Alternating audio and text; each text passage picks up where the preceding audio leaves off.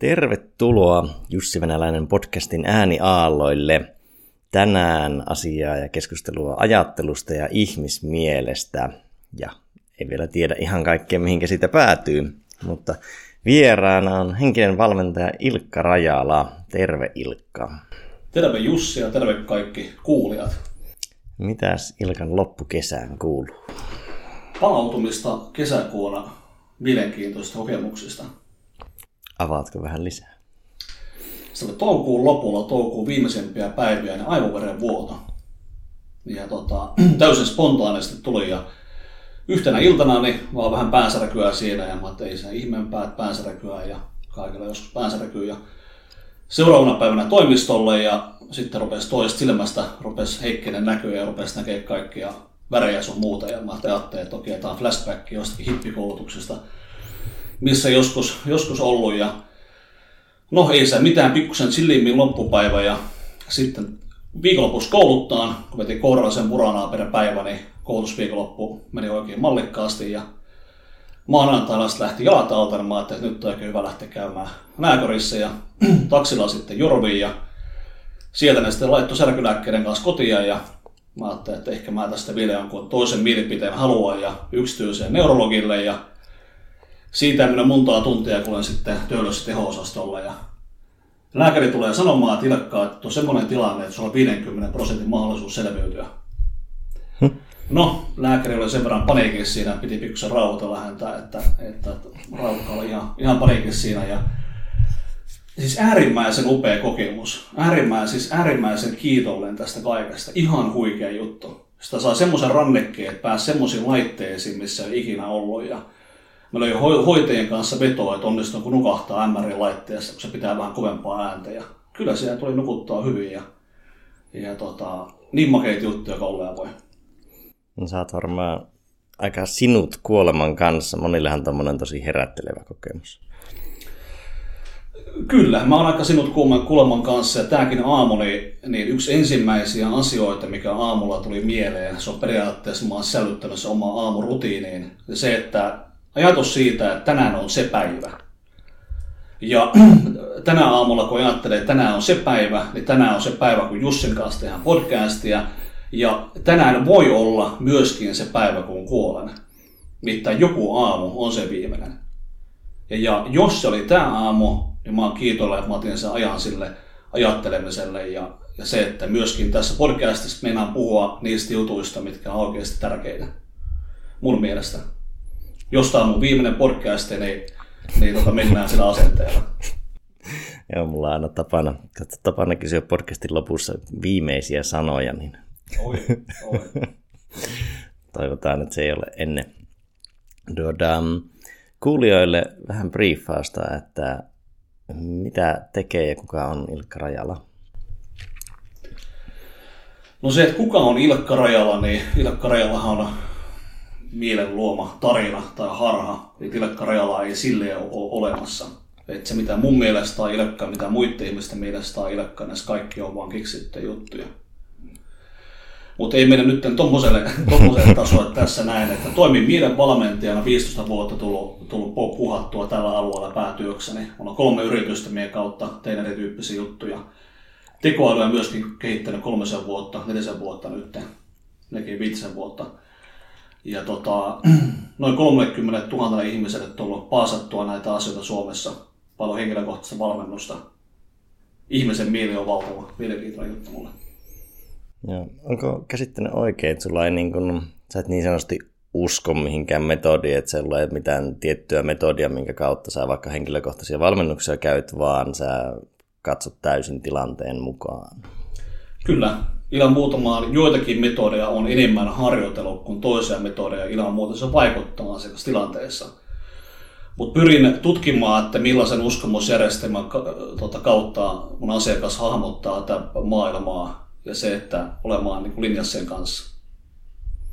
Diplomi-insinööri tulee asiakkaaksi valmennus on ihan erityyppinen kuin jos hoitaja tulee valmennukseen. No voitaisiin ottaa keskustelun pohjalle vähän luoda maaperää, niin miten sä hahmotat, että mikä mieli on? Hyvä kysymys, mä en tiedä. No se, miten mä hahmotan mielen, niin, niin ilman muuta mulla on oma käsitys siitä, mikä mieli on. Mutta yleisesti mieli on taas silleen hassu alue toimia, kun en ole tältä maapallolta löytänyt ketään, joka osaa pystyä sanomaan, että mitä se mieli on. Tietysti erityyppisiä hypoteeseja on aiheesta, erityyppisiä näkemyksiä, mutta mä enemmän itse lähestyn asiaa meidän subjektiivisen kokemuksen kautta, että miten minä koen tämän, tämän todellisuuden. Se on vähän niin kuin, että vähän niin kuin mun mieli olisi olohuone. Mä seison keskellä sitä olohuonetta, mitä kaikkea siellä on. Ja tämä monesti myöskin ihmiselle suosittelee, että se on hyvä pysähtyä, ihan, ihan katsoa, kuulostella, mitä siellä omassa mielessä on. Jos siellä on rumia tauluja siellä olohuoneessa tai rajoittavia minäkuvia tai tämmöisiä näin, niin taulut kannattaa ottaa sieltä pois.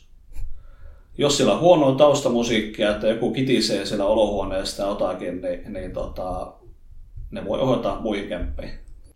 No, miten jos, jos ajattelee vaikka mieltä tilana, jossa ajattelu tapahtuu, niin tuota, mihin suuntaan, kun monihan käyttää metaforia, ainakin Itämaissa näitä, että kirkastetaan timanttia tai puhdistetaan peiliä tai muuta, niin minkälaiseen mieleen tai millaiseen ajatteluun sinä itse pyrit? Tarkoituksen mukaan sen ajattelu on tilanteesta riippuen. Että minkälaisesta ajattelusta on hyötyä missäkin tilanteessa. Ja erityyppisessä tilanteessa voi olla hyötyä erityyppisestä ajattelusta. Että pyrii semmoisen ajattelun muovautuvuuteen, joustavuuteen, että pystyy muuttamaan omaa ajatteluaan toimimaan parhaiten tilanteessa kuin tilanteessa.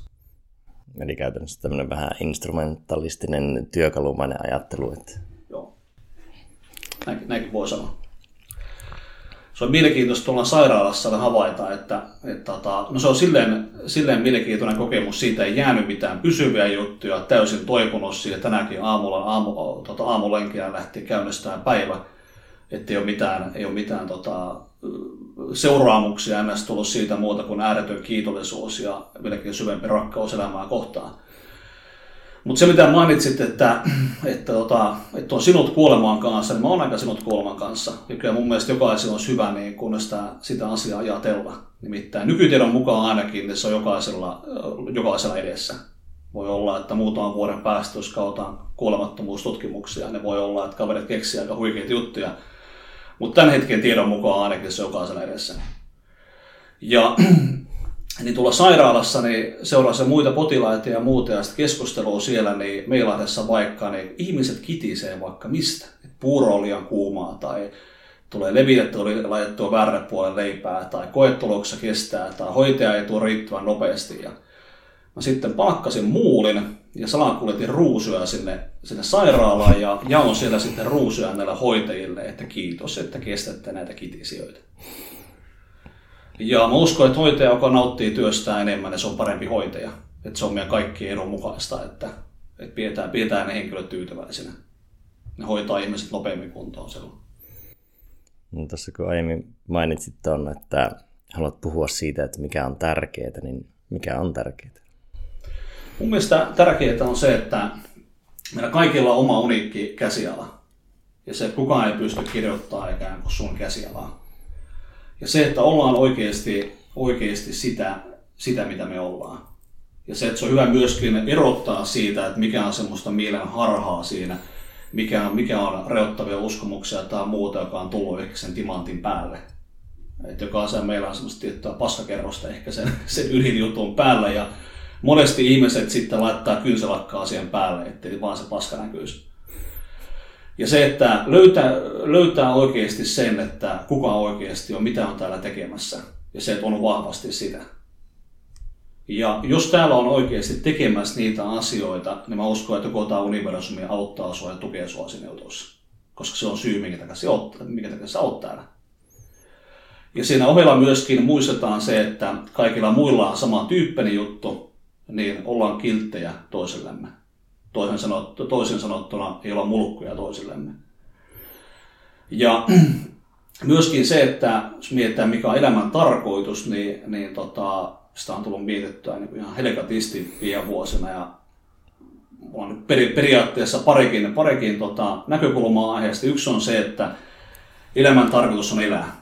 Jos mietitään, että mikä, että niinku mikä on elämän tarkoitus, se, että puissa on elämää, kasveissa on elämää, niin se, että se elää, se, että se kehittyy, se kasvaa. Niin se, että tekee sellaisia asioita, jotka oikeasti sytyttää, tekee sellaisia juttuja, jotka oikeasti saa sen pilkkeen niin silmäkulmiin, saa niin oikein innostua oikeasta elämästä. Että se tuntee olevansa elossa jokaisella solulla. Mutta myöskin elämän tarkoitus on sillä että jos mä kysyisin vaikka, että Jussi, että kymmenen vuoden kuluttua tullaan keksimään ihan mullistava keksintö, että sano mulle nyt, mikä on se keksinnön nimi. Että kun meillä ei ole sanoja niille asioille, mitä meillä koettu, niin jos mä kertoisin nyt, mikä on mun elämän tarkoitus, niin se perustuisi mun menneisyyteen. Se perustuisi niihin juttuihin, mitä mä oon oppinut, kokenut. Ja jos mietin omaa elämää, että minkälainen palapeli tässä on kaiken aikaa rakentunut, niin ne asiat, mitä on saavuttanut, niin en mä ikinä edes pystynyt aikaisemmin kuvittelemaan, että semmoisia juttuja on edes olemassa. Niin mä uskon, että myöskin niin, mistä elämässä on kysymys, niin mä en pystyisi tietämään tällä hetkellä. Ja tuossa elämän tarkoituksessa on myös semmoinen, että on huomannut, että monilla se kelailu siitä ehkä lähtee aika korkealentoiseksi niin, että lähdetään pohtimaan sinne universumitasollekin sitä, et, jolloin vähän laumpikujassa, koska emme voi niin sanotusti tämän universumin sisällä edes määrittää sitä välttämättä, koska se pitäisi pystyä määrittämään ulkopuolelta. Niin tavallaan se, sen pohtiminen on osittain, se on kiinnostavaa, mutta se on jossain määrin triviaalia, koska kun mulla on vaikka yksi ystävä, joka pohti sitä hirveän paljon, mutta sitten mä vaan kysyin siltä, että no mikä niin kuin tuottaa merkitystä sinulle, mikä on sinulle se tarkoitus ja merkitys? Ja haet sen tavallaan oman kokemuksen kautta, niin siinä on aika paljon konkreettisempia asioita äärellä kuin että lähtisi rakentaa sitä pelkästään rationaalisesti siltä universumin elämän tarkoituksen kautta, jota, jota ei välttämättä me, meidän elinaikana tulla saamaan kiinni. Joo. Ja monesti itse kehittämisen kentällä, jos mietitään mikä funktio sillä elämän tarkoituksella on, niin suunnata energiaa tiettyyn suuntaan. Että ihminen ottaa enemmänkin niin kun pystyy ohjaamaan sitä energiaa johonkin tiettyyn suuntaan. Miten itse enemmän tykkään sen niin kuin joko aamu, että tänään on se päivä, että mihin mä sinä päivänä se energia laitan, mihin mä se jutun suuntaan. Vielä on muutama erilaisia tarkoituksia liittyen yritys, yritystoiminnan kehittämiseen tai tämmöisiin juttuihin. No onko tuo aivoverenvuodon jälkeen niin muuttunut miten vahvasti se intentio asettaminen ja täysillä eläminen? Ei periaatteessa ole muuttunut. Että kyllä se, sitä on sen verran monta kertaa ollut lähellä kuolemaa ja, ja tota, niitä juttuja miettinyt, että äärimmäisen kiitollinen, kiitollinen kaikesta on tapahtunut. Että niin kuin yksi parhaimpia juttuja ehdottomasti tänä vuonna. Yksi parhaimpia juttuja. Että mä olen niin kiitollinen siitä ja siis ihan käsittämätöntä myöskin liittyen tuohon kuolemaan, niin pyrin siihen, että oikeasti elän semmoisella tavalla, että asioita jää hampaan koloon. Että sanon ihmisen niitä asioita, mitä haluan sanoa ja teen sellaisia asioita, mitä haluan tehdä. Että se, että voi olla, että tämä aamu oli viimeinen. Voi olla, että tämä on mun viimeinen podcasti. Sitä ei tiedä. Mutta se, että sen mä tiedän, tiedän, että silloin kun se lähtö tulee, niin mä en ole muuta kuin kiitollinen. Että se, että sitä on saanut enemmän kuin mitä mä olisin koskaan voinut pyytää. Esimerkiksi vaikka mulla on tytär, se on itsessään jotakin semmoista, että se on paljon enemmän kuin mitä mä olisin koskaan pystynyt pyytämään. Ja se, mitä kuulijat ei välttämättä ehkä, ehkä näe, niin se, että kun sanoo tuon asian, niin tulee, tulee niin kuin vettä silmiin. Ja se, että pyrkii siihen, että kun mä ajattelen mun elämääni, niin se on periaatteessa sama reaktio. Että sama kiitollisuus tulee aina. Ja se ei tarkoita sitä, että kaikki asiat olisi hyvin. Voi Herra jestas, minkä verran siellä on paskaa. Mutta miten kiitollinen maasta paskasta. Mä en mitään sitä haluaisi muuttaa. Mä en halua tehdä se yhtään mitään. Koska kaikkien sen ansiosta mä oon siellä, missä mä oon nyt. Muistan esimerkiksi aikoinaan, niin nykyään tulee aika isolle ryhmille puhuttua ja saattaa olla tuhansia ihmisiä, kun vetään koulutuksen.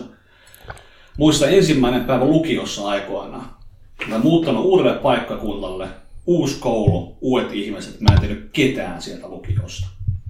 Sitten se klassinen tilanne, että meistä on kaikki pulpeteissa, jokainen esittelee itsensä. Sanoo vaan oman nimensä, ei mitään muuta.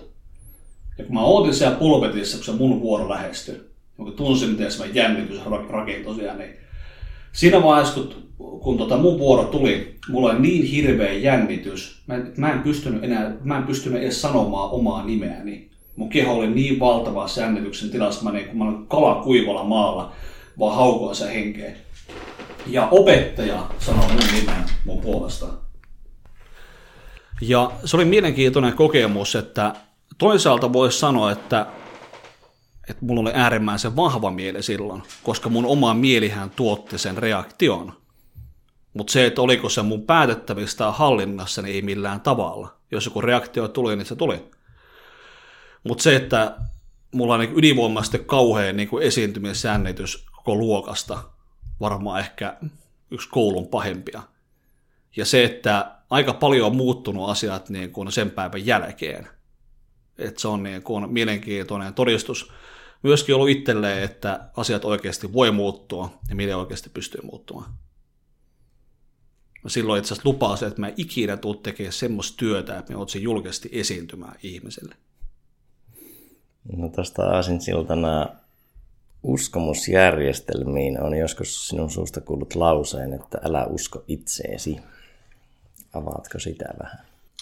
Se vähän riippuu, että minkä tyyppisiä juttuja mä opetan. Et jos mä opetan huippurheilijoita tai, tai jota, henkilöitä, joita kiinnostaa itse kehittämään, niin yleensä se lause on silloin usko itseesi. Että silloin voimistaa sitä illuusiota itsestä, koska se illuusio itsestä vaikuttaa meidän fyysiseen suorituskykyyn. Että se, että mitä ajatuksia meillä ikinä onkin, niin se vaikuttaa meidän kehoon, se vaikuttaa tunteeseen yömmässä. Mutta silloin, jos aiheena on meditaatio tai se, että tavallaan ikon hävittäminen tai tämän tyyppinen juttu, niin silloin se, silloin se mikä se räppi tai säärnä, tota, tota, tota saarna on se, että älä usko itseäsi. Ja se, että moni mun asiakkaasti ollaan tiettyä ahdistusta tai, tai jotakin, niin, niin monesti se tulee siitä, että he pitävät sitä tarinaansa totena. Että uskovat, että he ovat tietonlainen ja heillä on tiettyä kyvykkyyttä yömmässä. Se, se usko, uskominen itseensä, uskominen heidän tarinaansa aiheuttaa sen kaiken.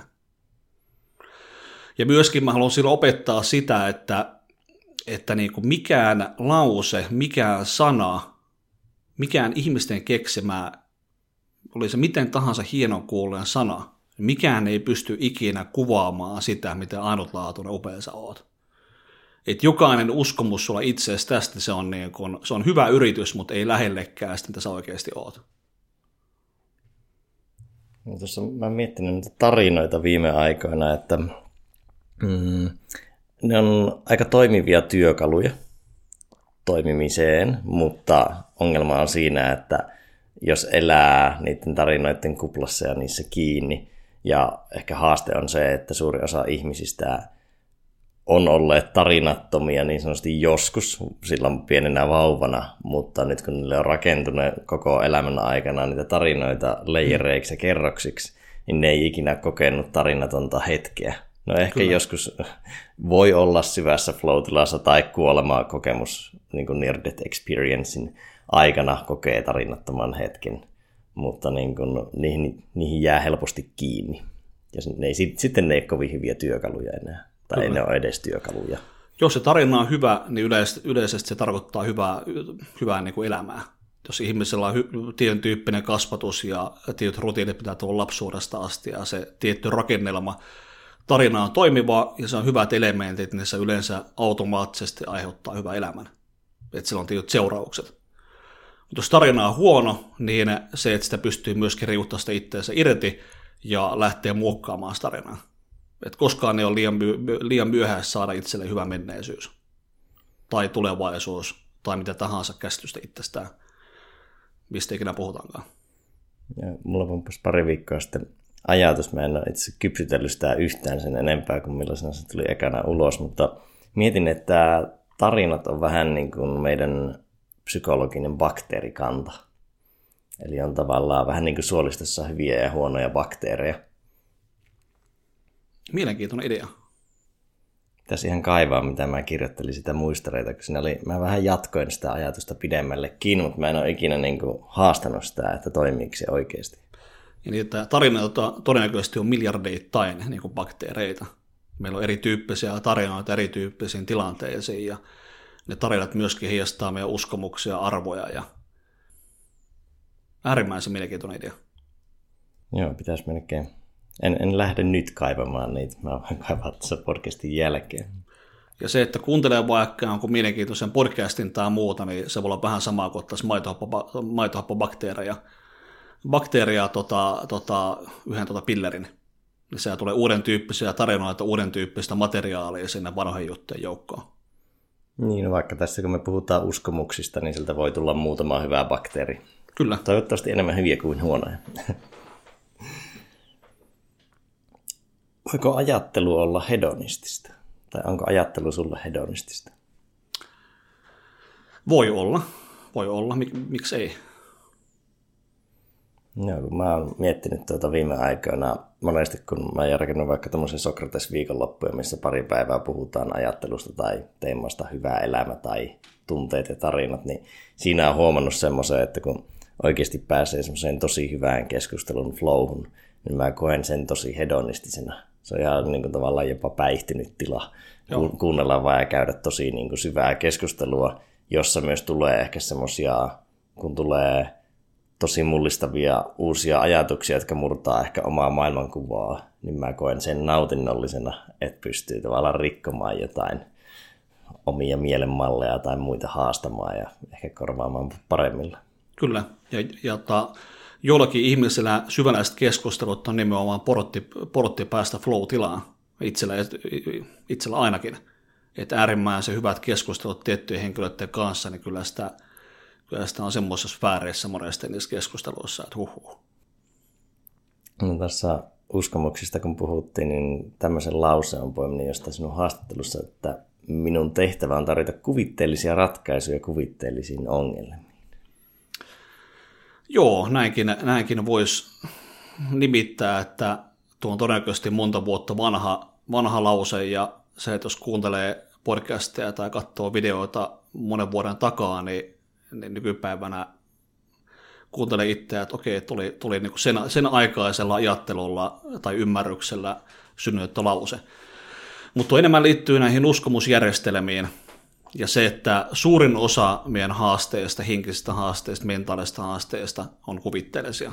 Ja se, että mä haluaisin tässä niin kuin rajata sen, että jos ihmisellä on vaikka masennusta, niin se, että jos kyseessä on tämmöinen niin sanottu elimellinen masennus, että se, että se ihmisellä on joku, joku oikein sairaus tai, tai vakava joku vitamiinien puutosta tai muuta, tai joku kilpärauhansa vajatoiminta, niin se voi aiheuttaa aika niin kuin tummia juttuja mieleen. Ja se, se ei ole välttämättä ajattelu, joka sen aiheuttaa, vaan se on niin kuin ihan ilmeisesti oleva tietynlainen tila. Niin jos tämmöiset, tämmöiset ikään kuin lasketaan pois, niin kyllä ihminen pystyy omalla, omalla ajattelullaan tekemään elämästään aikamoista helvettiä. Ja se, että jos niin kuin ot, ot, ottaa niin kuin sormen ja työntää sormen niiden ajatusten lävite, niin jos sormi oikeasti, oikeasti pysähtyy johonkin, niin silloin se on ihan aito issue. Mutta jos se menee niiden mielikuvien lävite, niin silloin se on mielikuvitusta.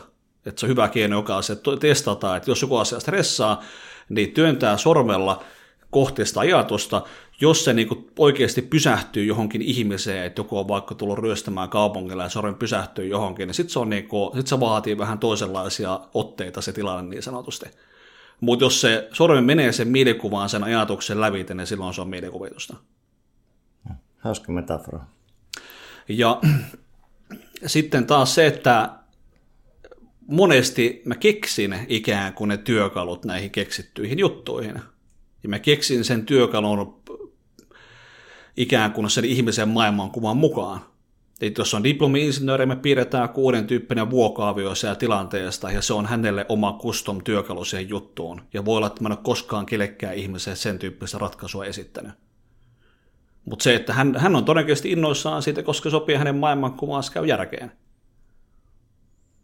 Vielä tuosta keskustelun maaperän luomisesta, niin eh, mihin sinä uskot? Toisaalta mä uskon ihan kaikkea ja toisaalta mä uskon mihinkään. Et se on vähän riippuen, että minkä, minkä, minkä ikään kuin tämmöisen henkisen perspektiivin tai tämmöisen ottaa. Jos mietit, mietit, että mihin Ilkka uskoo, ja Ilkka on eri asia kuin minä, niin jos mietitään, mihin Ilkka uskoo, niin Ilkka uskoo siihen, että, Et esimerkiksi siihen, että jokainen ihminen, joka me tullaan joskus tapaamaan, kohtaamaan, jokainen ihminen, joka me ollaan joskus kohdattu, niin ymmärretään se, että he tulee menettämään kaiken. Ja me kaikki tullaan menettämään ihan kaikki. Läheiset, terveys, rahat, kaikki. Ja se on kaikilla ikään kuin sama juttu. Tämän elämän aikana me tullaan menettämään kaikki. Joillakin se on pikkuhiljaa tipottaa matkaa varrella, joillakin se on isompina kerätä rysäyksinä. Ja se, että aina kun mä tapaan jonkun ihmisen ja myöskin ymmärrän, että se ihminen tulee menettämään kaiken. Ja siinä on ihan tar- tarpeeksi kärsimystä sille ihmiselle, niin mä en mitenkään halua lähteä lisäämään se ihmisen kärsimystä, vaan enemmänkin haluan lievittää sitä kärsimystä. Ja se, että tästäkin asiasta johtuen ei olla mulkkuja toisellemme. Ja mä tuota uskon siihen, että on vahvasti oma itsensä. Uskon siihen, että kohdellaan ihmisiä, ihmisiä että siis muistaa hyvät käytöstavat. Jos mietitään, niin kun, mä tuon sairaalassa, niin yksi hoitaja teki mulle semmoisen kunniakirjan tai tämmöisen, että meillä on positiivisin asiakas. Mä olin täysin ihmeissäni, että ei siinä ollut mitään erityistä. Mä, olin, siis mä muistin vaan käytöstavat. Jos joku tuli siivoamaan siihen huoneeseen, mä kiitin. Siis mulla on ihan normaalit käytöstavat, ei se ole mitään ihmeellistä. Niin tota, muistaa, muistaa hyvät käytöstavat, kohdellaan niin kun arvostaan kaikkea elämää. Mistä se tulee, tai mistä uskot, kun seurasit sillä sairaalassa niiden muiden toimintaa, niin liittyykö se pelkoon tai ahdistukseen vai mihin se, että onko se, että sairaalaympäristössä monia vaikka vanhoja ihmisiä pelottaa tai ahdistaa, kun he ovat joutuneet sinne, vai mistä se tulee se negatiivisuus sinne? Tai käytöstapojen unohtaminen, koska monilla ne varmasti vanhoilla ihmisillä on usein aika hyvätkin muussa ympäristössä en tarkemmin jutellut kenenkään kanssa, että, olisin selvittänyt tuota asiaa, että nämä on vain arvailuja, mutta hyvin mahdollista, että, että jos ihminen oikeasti pelkää, pelkää omaa henkensä puolesta, niin silloin, silloin tota, meidän tota aivomieli niin tota, saattaa kytkeytyä semmoiseen alueeseen, mihin se ei normaalisti kytkeydy. Vähän niin kuin uskomukset, niin, niin tota, uskomukset ei mun käsityksen mukaan ole ikään kuin mitään objekteja meidän aivoissa, ja mulla on joku uskomus tai ei, vaan se, että kaiken aikaa vähän ne kaikki uskomukset on tavallaan joku on tai off kytkimiä. Ja se meidän mielentila ikään kuin kytkee tietyt uskomukset päälle ja pois. Ainakin suuri osa mun asiakkaista niin saattaa olla, että he yhtenä päivänä uskovat itseensä, sitten tulee vähän lunta tupaa, sitten he eivät enää, enää, enää niin ollenkaan uskokaan itseensä. Sitten taas seuraavana päivänä taas usko itteensä. Niin monesti se ei kerro siitä, että se uskomus olisi muuttunut, vaan se, että se mielentila laittaa, kääntää sen kytkemen off-asentoon tai on-asentoon. Ja me eri, eri mielentiloissa kytkeydytään ikään kuin eri uskomusjärjestelmiin. Ja ton tyyppisessä mielentilassa ihminen saattaa kytkeytyä semmoiseen uskomusjärjestelmään, mihin se ei välttämättä kytkeydy arjessa – ja siellä saattaa tulla hyvinkin primitiivisiä malleja tai lapsuudessa opittuja juttuja, ja tietyn tyyppiset tarinat herää silloin eloon. No ja stressi varmasti johtaa niin kuin ihan Monesti. systemaattisesti impulsiivisempaan käyttäytymiseen. Kyllä. Tuossa erottelit sitä, että mm, mihin sinä ja Ilkka Rajala usko, niin, niin kun aiemmin puhuit Ilkka Rajalasta, niin mä ajattelin, että, tai ehkä mä peilaan itteni kautta, niin mä ajattelen, että niin kun Jussi Venäläinen on meidän kollektiivinen tarina, että on, on nimi ja se on hyvä työkalu käyttää, koska se helpottaa elämää. Mutta sitten sä kumminkin sanoit, että Ilkka Rajala ja sinä olette erillinen niin kuin uskoja. Joo. No, avaatko vähän, että m- miten sä erottelet, että kuka, kuka sinä olet ja kuka on Ilkka Rajala, jos ne on niin kuin kuitenkin niin kuin subjekteja?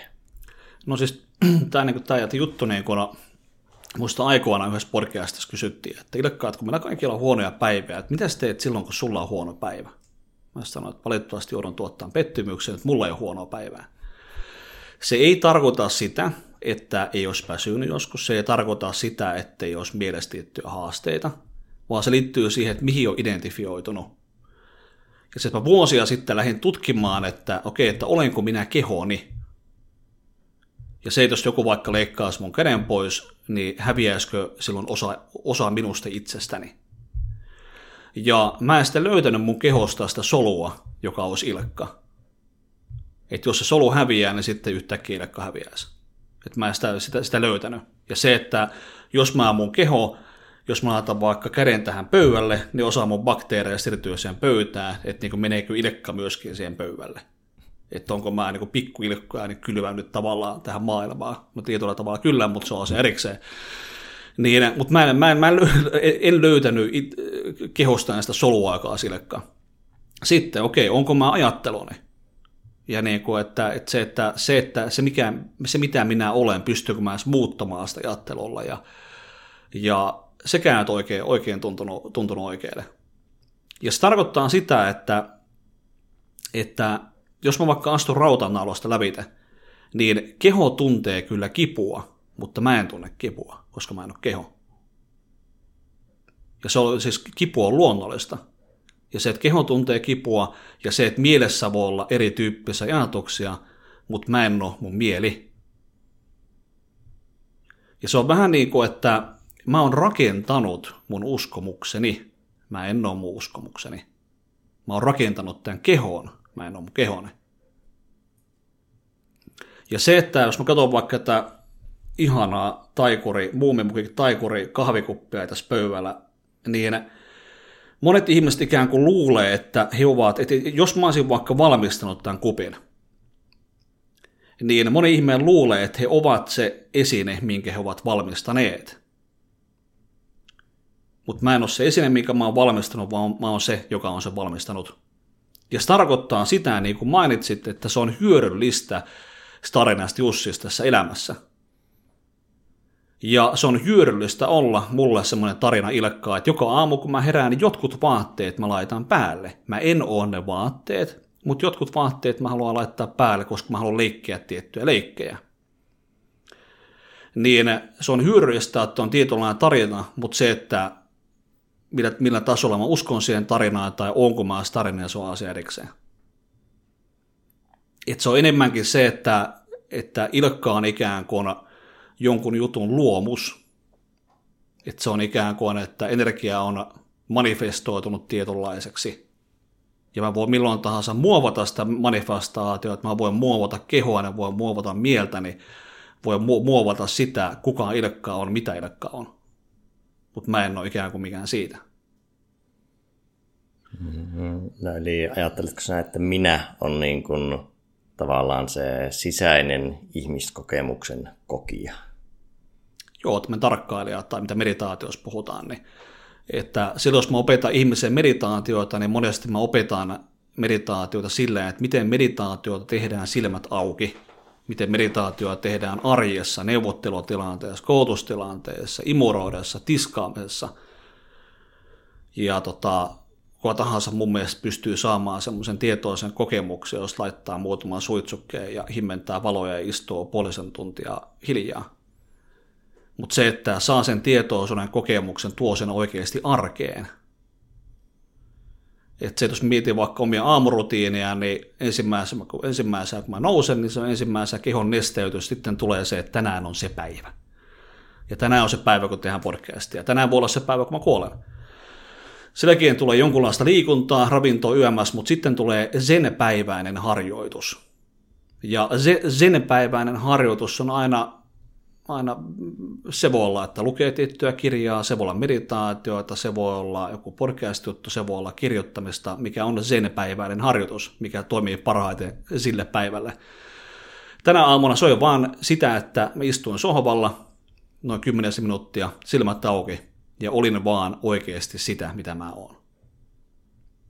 Sitten mä lähdin tekemään arkisia askareita ja rupesin tekemään juttuja, mutta edelleen olin, olin sitä, mitä mä oikeasti oon. Mm, rinnastat sä minän tietoisuuteen? Että se on Kyllä. sama asia. Kyllä. No, mitä sä pidät valaistumisena? Mä pidän valaistumisena sitä, että ihminen on sitä, mitä se oikeasti on, ja näkee sen illuusion lävitse. No, koetko, että olet valaistunut? En. Koska mun mielestä valaistumista ei pysty saavuttamaan, koska loppupeleissä ei ole enää sitä, joka olisi valaistunut. Totta. niin, niin se on mun mielestä se on semmoinen. Ja myöskin, ja myöskin siinä on se, että valaistuminen on mun mielestä täysin merkityksetön juttu. koska idea on nimenomaan päästä irti tästä merkityksestä. Että Zenissä mä oon tota, Zenin meditaatiota semmoinen yhdeksän vuotta harjoittanut suurin piirtein, ja Zenissä puhutaan siitä, että ensimmäisessä vaiheessa vuodet on vuoria. Sitten tulee semmoinen nihilismivaihe, jolloin kyseenalaistaan kaikkia vuoret ei ole vuoria. Ja siihen ei kannata sitä matkaa pysäyttää, koska se on kauhea tila. Sitten viimeisimmässä vaiheessa vuoret on taas vuoria. Että se, että hei, ne sanat ja konseptit ja käsitteet, ne kumminkin hyödyttää ihmisiä, niin leikitään mukana. Leikitään, että ne vuodet on vuoria. Me oikeasti sisällä tiedetään, että ne ei ole, mutta leikitään. Niin se mahdollistaa sen, että, että tota, voi paremmin muovata itseään tai uskomuksiaan tai tarinaansa tai muuta.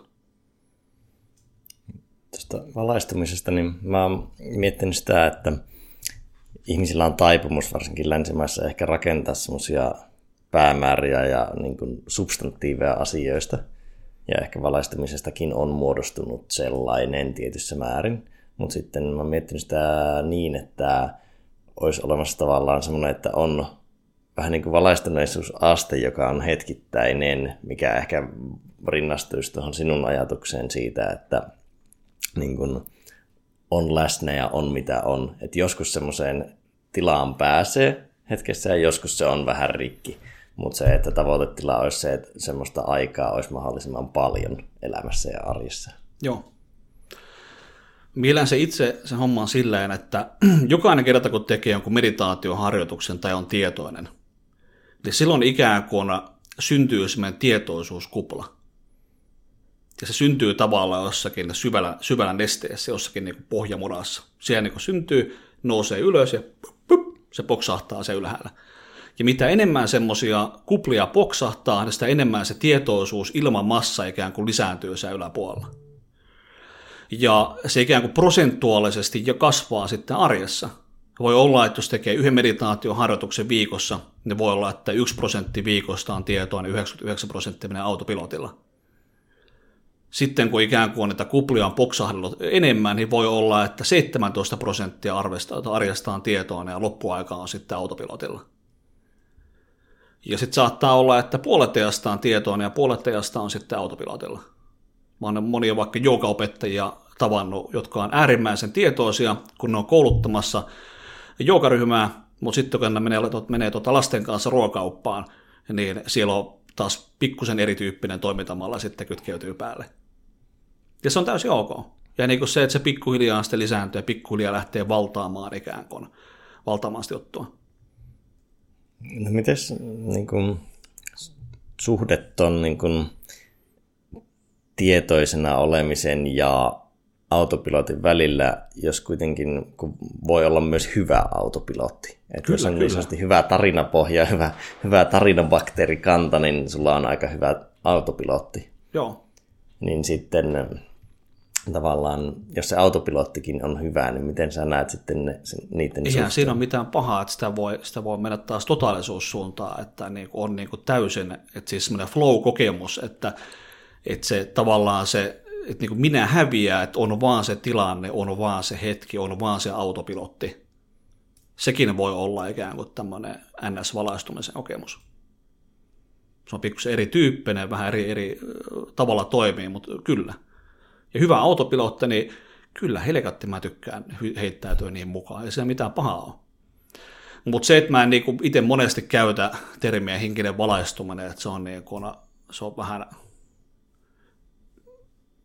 enemmän, enemmän puhun siitä, että esimerkiksi Harvardin psykologian Psykologian, psykologian laitoksen professori Robert Keegan puhuu semmoista asiasta kuin subject-object shift – ja se, että hän sanoi, että se on merkittävin asia, mikä ihminen pystyy elämässään kokemaan.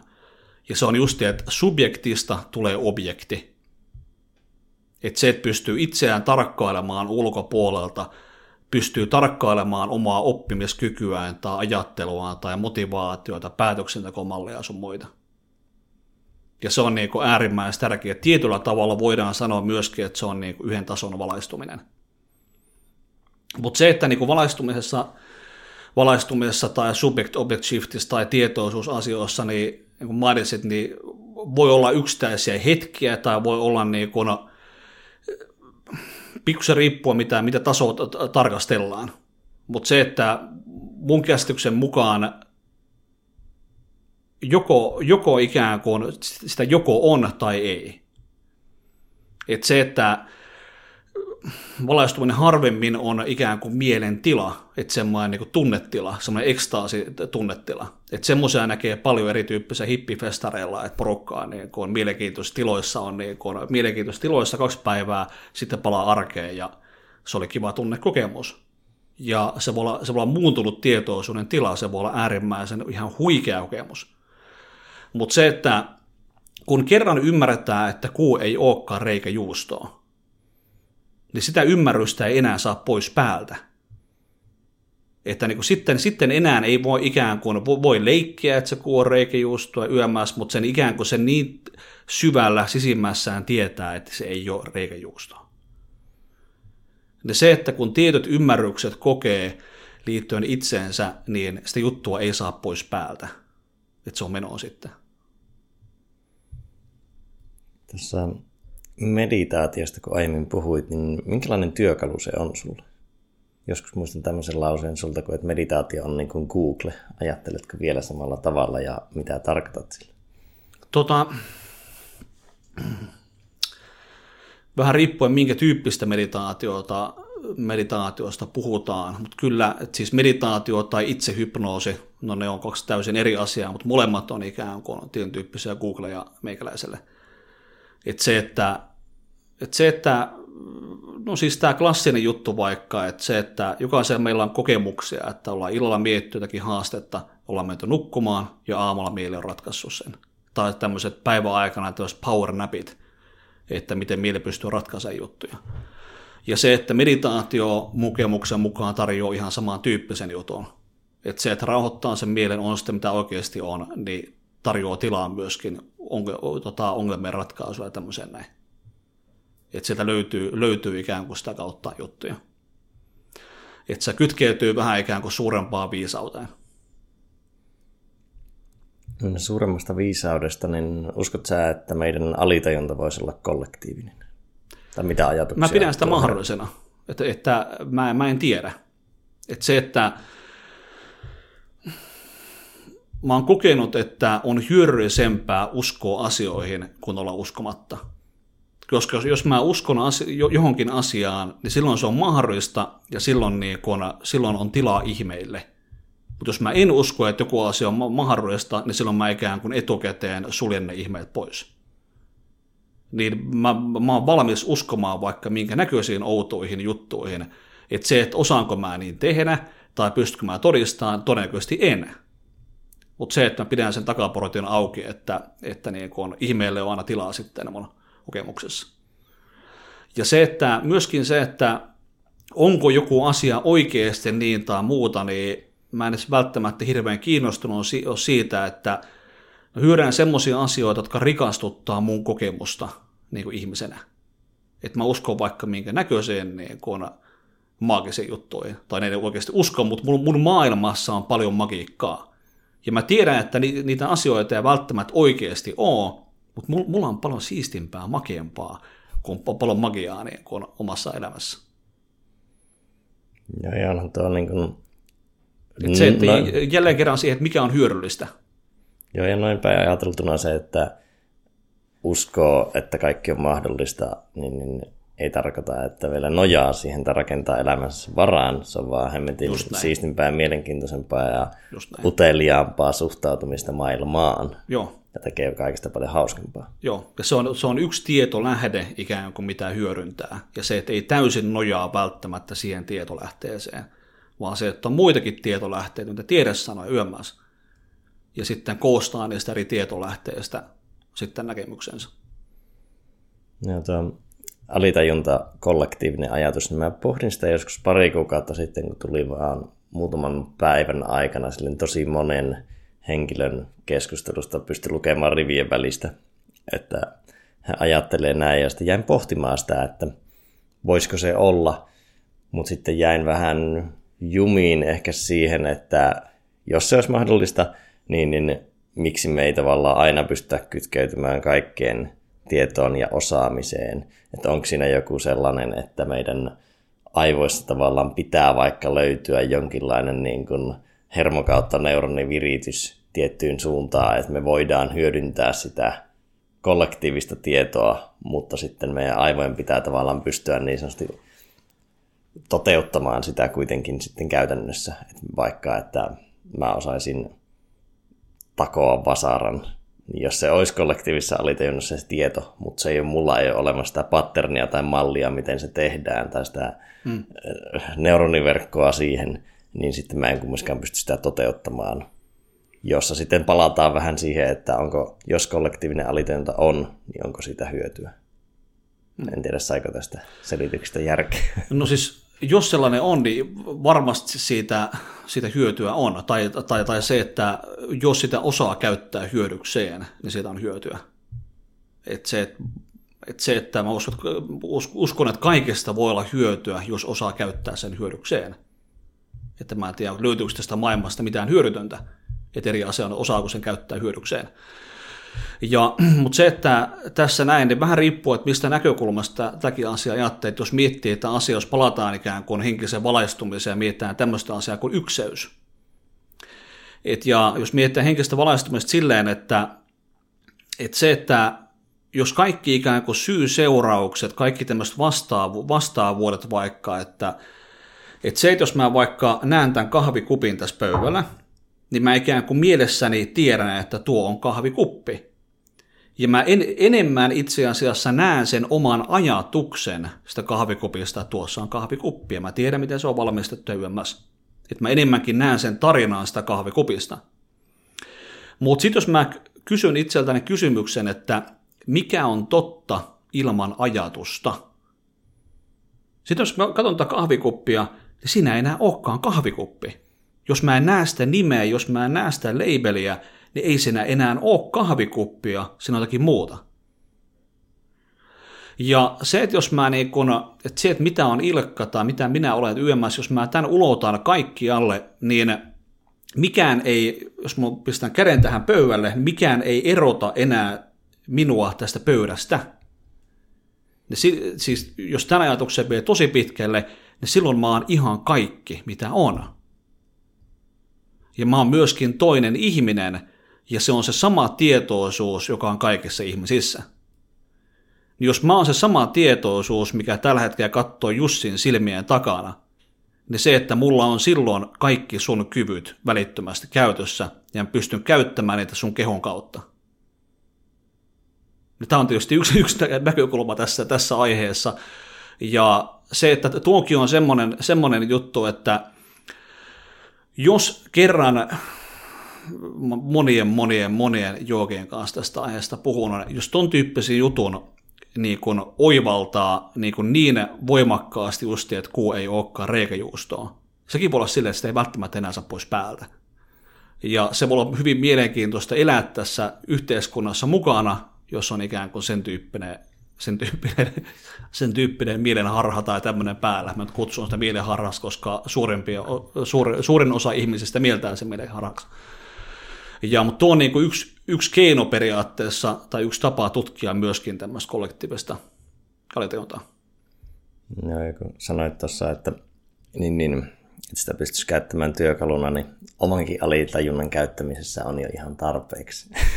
Joo, se on niin kuin, kyllä. Siinä on aika paljon, saa, saa treenauttaa alitajuntaa ja niin kuin tietoisuustaitoja, että pystyisi hyödyntämään hyvin. Kyllä. Josta itse nyt on tullut otettua käyttöön kun Josh Weitskin, eli tämä Art of Learningin kirjoittaja, joka on niin kuin Sakin maailmanmestari sekä, olisikohan Tai Chiissa, nyt en ihan tarkkaan muista, ja sitten vielä jonkun kolmannen asian, että on käytännössä niin kuin oppimisen huippu maailmassa. Ja, Joo.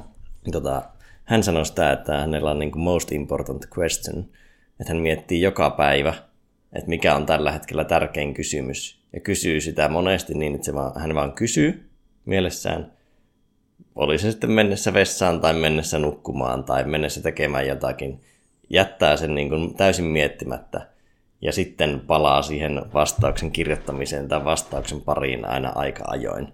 Ja hän miettii tätä koko päivän läpi. Joo. Ja niin sitten nyt on ruvennut itse toteuttamaan tuota, että illalla päiväkirjaan nukkumaan mennessä viimeinen asia, kaikista tärkein kysymys, ja sitten aamulla rupeaa aukaisemaan sitä. Niin... Huikeeta. Ja tota se, että monesti ihmiset mukemuksen mukaan ei välttämättä osaa ehkä kysyä niin kuin itseltään fiksuja kysymyksiä. Ja se, jos miettii vaikka, että Mozart kysyi itseltään kysymystä, että rakastavatko nämä kaksi nuottia toisiaan. Ihan helkatin makea kysymys. Hei, jos mä tekisin musiikkia ja miettisin, että rakastavatko nämä kaksi nuottia toisiaan, niin ton tyyppinen kysymys saa todennäköisesti ihan uuden tyyppistä ajattelua siihen juttuun. Niin, eli onko Mozart ajatellut, että sen niin kuin, sinfoniat on nuottien ryhmäseksi? No mahdollisesti, mahdollisesti ja, ja tota, tuokin ajatus vie todennäköisesti sen asian vähän eri, eri tasolle. Joo, ja tuo, tuo on hauska, että kun rupeaa miettimään, että mikä on kaikista tärkein kysymys elämässä, niin se on tosi vaikea kysymys miettiä äkkiseltään. Mm. Siinä niin kuin pomppii mieleen tosi monta saattaa liittyä ammatillisia niin kuin, tosi monia erilaisia kysymyksiä tulee heti mieleen, niin se, että pystyy jo valikoimaan ja valkkaamaan, pelkkä se kysymyksen miettimisen prosessi on jo tosi olennainen. Sekin Joo. opettaa tosi paljon. Ihan sama saako siihen vastausta tai miettiikö sitä koskaan. Joo. Myöskin voi olla hyödyllistä miettiä, että mikä on, mikä on hyödyllisen kysymys tällä hetkellä jos elämässä. Musta mm-hmm. aikoinaan vaikka itse olen tuota, tuota, toimin tuota, yhdessä kansainvälisessä konsulttifirmassa ja tosi paljon soitin, soitin sitten, buukkasin tapaamisia yritysjohdolle. Ja siis tämmöisiä kyl, tota, tota, kylmien soitteja tekemistä yritysjohdolle. Ja mä en tykännyt sitä jutusta ollenkaan. Mä en tykännyt kylmien soitteen tekemistä. Mutta silloin kysymys siitä, että miten minä voisin nauttia tästä jutusta. Vaikka sen kysymyksen kysyin itseltäni, niin no mä menin poriammeeseen ja lasi kuohu vaan sen toisen käteen, puhelin, to, puhelin toisen käteen ja muutama kymmentä soittoa tuli sieltä soitettua ja helkatin makea Ja se, että se kysymys, se, se mullisti täysin ikään kuin taas sen arjen siellä, niin No, tuo, mikä sanoit, tuo hyödyllisin kysymys, niin se on itse parempi kuin se tärkein kysymys, koska se tuo siihen sen työkalullisen arvon. Koska se kaikista tärkein kysymys voi harhauttaa semmoiselle, mikä on elämän tarkoituspolulle mikä voi olla silleen, että sinne jää pyörittelemään jotain hyvinkin triviaalia, millä ei ole hirveästi kontribuutiota normaali elämään. Sillä voi olla, ja se mm. voi olla äärimmäisen arvokas. Et se, että osaa huomioida justi, että millä ikään kuin ajattelun tasolla liikkuu, että meneekö niihin abstrakteihin asioihin vai tulee käytännön juttu tasolle. Ja jos joku ihminen on niin kuin hukkunut tavallaan niihin käytännön työvelvoitteisiin ja miettii vaan niitä juttuja, mitä on hyödyllisesti just nyt tehdä, niin voi olla, että se ihminen on kadotut, voi olla, että se on kadottanut niin kuin tarkoituksensa tai kutsumuksensa tai tämmöiset esoteerisemmat esoteerisemmat, filosofisemmat ajattelumallit tai tämmöiset näin. Ja silloin voi olla hyödyllisempää sen ihmisen miettiä omia arvojaan, tämän tyyppisiä juttuja, että mikä on oikeasti tärkeää. Jos se puoli on taas kunnossa, että on tämmöinen taivaanrannan maalari, joka tykkää niitä asioita miettiä, niin voi olla hyvä tulla sitten konkretiatasolle, että jos mulle tulee asiakas vaikka, joka sanoo, että minun tehtäväni on nostaa tämän maapallon värähtelytasoa, niin yleensä mun vastaus on, että siisti, makeeta. Miten sä sitä konkreettisesti teet? Ja monesti tuo kysymys ikään kuin vie heidät suoraan se konkreettinen tasolla, ja yleensä heillä ei ole niin kuin antaa siihen minkään näköistä niin kuin vasta- vastausta. Ja se voi olla silloin heille hyödyllisempi kysymys. Tai sitten ei, riippuen mihin ollaan menossa. Tässä kun palattiin tähän teemaan elämän tarkoitus, niin te teki mieli itse aiemmin kysyä sitä, että tarvitseeko sellaista olla? Mun mielestä ei. Ja se, että se, että miten paljon paasataan ihmiseen siitä, että pitää olla elämän tarkoitus ja muuta. Mulla on niin lukuisia, lukuisia, lukuisia asiakkaita, jotka ihan hajoamispisteessä siitä, kun he, he eivät ole löytäneet elämässä tarkoitusta. Ja se on ihan hirveä stressi ja niin panikki siitä, että kun kaikki sanoo, että heidän pitää löytää elämän tarkoitus, ja he on vaan löytänyt sitä. Mikä heissä on vielä, kun he on löytänyt elämän tarkoitusta. Ja jos kokee, että semmoisen tarvii, niin se voi keksiä jotakin. Ja mulla ainakin niin mulla on ollut monia kymmeniä eri elämän tarkoituksia. Ja se, että se elämän tarkoitus, jonka mä 15 vuotta sitten löysin, joka oli kovin juttu siihen aikaan, että tästä on mun elämässä kysymys, nyt 15 vuoden jälkeen se on se, että no se oli sille ilkalle silloin, niin se oli hyödyllinen juttu. Mutta sitten kun on tullut vähän perspektiiviä lisää, niin siitä mun elämässä ei kumminkaan ollut kysymys. Että se elämän tarkoitus ainakin omalla kohdallaan se on kaiken aikaa elää. Et mä koen, että kaiken aikaa ikään kuin rakentuu iso palapeli. Ja kaiken aikaa se rakentuu, ja mä en tiedä, mikä se lopullinen kuva tulee olemaan. Mä pystyn ehkä hahmottaa jonkun alueen siitä, että on vähän jotakin eläinfiguuria on rakentunut siihen tai jotakin. Ja, mutta mä pyrin vaan ikään kuin tutkimaan, että mikä palanen sopii siihen palapeliin. Ja se on enemmän ehkä intuition tunteiden tämmöisten kautta, että, että mikä edes auttaa sen palapelin rakentumista, ja pyrin heittämään hyödyllisiä paloja sen palapeliin. Ja voi olla, että vasta kuolin hetkellä tai muuta ymmärretään sen palapelin, että okei, tästä oli kysymys. Ja tuossa, jos purkaa tuota elämän tarkoitusta vähän se on usein rinnastetaan aika filosofiseen juttuun, mutta sitten kun puhutaan vaikka, että pitää löytää se oma juttu tai find your passion, Joo. niin tavallaan se lähtökohta idea on hyvä, että tee asioita, jotka sytyttää sinua. Kyllä. Usein jätetään kertomatta, että niitä voi olla monia ja se muovautuu koko Joo, ajan. Kyllä. Että sitten kun toitotetaan vaikka jollekin nuorelle ihmiselle, että sinun pitää löytää se oma juttu. Joo, Ja sitten se on niin kuin lukittu, se ajatus on vähän niin kuin, että se on lukittu vastaus.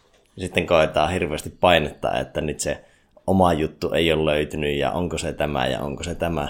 Mutta jos sitä näin. pystyttäisiin miettimään paljon joustavammin, että se oma juttu vaihtuu todennäköisesti niin kuin ainakin alle kolmekymppisenä, niin kyllä se vuoden kahden välein siinä vaihtuu aika, niin kuin, ei isosti välttämättä, mutta vaikka opiskelualan sisällä, vaikka se suuntaus todennäköisesti vaihtuu aivan varmasti opiskeluaikana, että mikä siellä kiinnostaa. kyllä.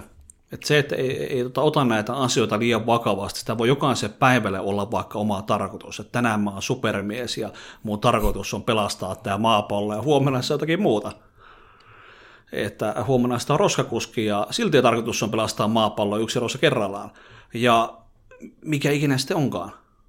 Se voi vaihella vaikka joka päivä, että mistä, niin tutkii sitä, mistä on hyötyä itselle omassa elämässä, että mikä rikastuttaa kokemusta, mikä helpottaa, millä tavalla on hyödyllisintä ajatella eri tilanteissa, eri päivinä. Ajattelusta tolleen, niin kun, kun itsensä kehittämisen podcastin parissa ollaan, niin miten kehittää ajattelua? Mitä konkreettisia keinoja työkalupakkiin? Se, että jos huomaa, että sitä sanoo vaikka jonkun ajatuksen, tai, tai, tai siis huomaa, että ajattelee jostakin asiasta jollakin tavalla. Ja se voi olla vaikka, mä sanon vaikka lauseen, että minua ärsyttää, kun liikenne takkuaa. Tämmöinen, tämmöinen syy-seuraus. Jostakin seuraa jotakin, että mulle tulee tietty reaktio, kun tapahtuu jotakin. Mi, mi, minua ärsyttää, kun liikenne takkuaa. Niin ymmärretään, että se ei ole universaali totuus tuo näkökulma, vaan se on, se on, se on, niinku, se on hyvin, hyvin, hyvin pienet kiikaret, jonka kautta mä niinku hahmotaan tämä valtavan kompleksista juttua. Ja sitten lähtee niinku miettimään, millä muilla erilaisilla kiikareilla voisi sitä samaa asiaa tutkia. Ja voisi heittää vastakysymyksen itselleni vaikka, että eli ärsyttääkö mua se, kun ihmiset haluaa päästä kotiin?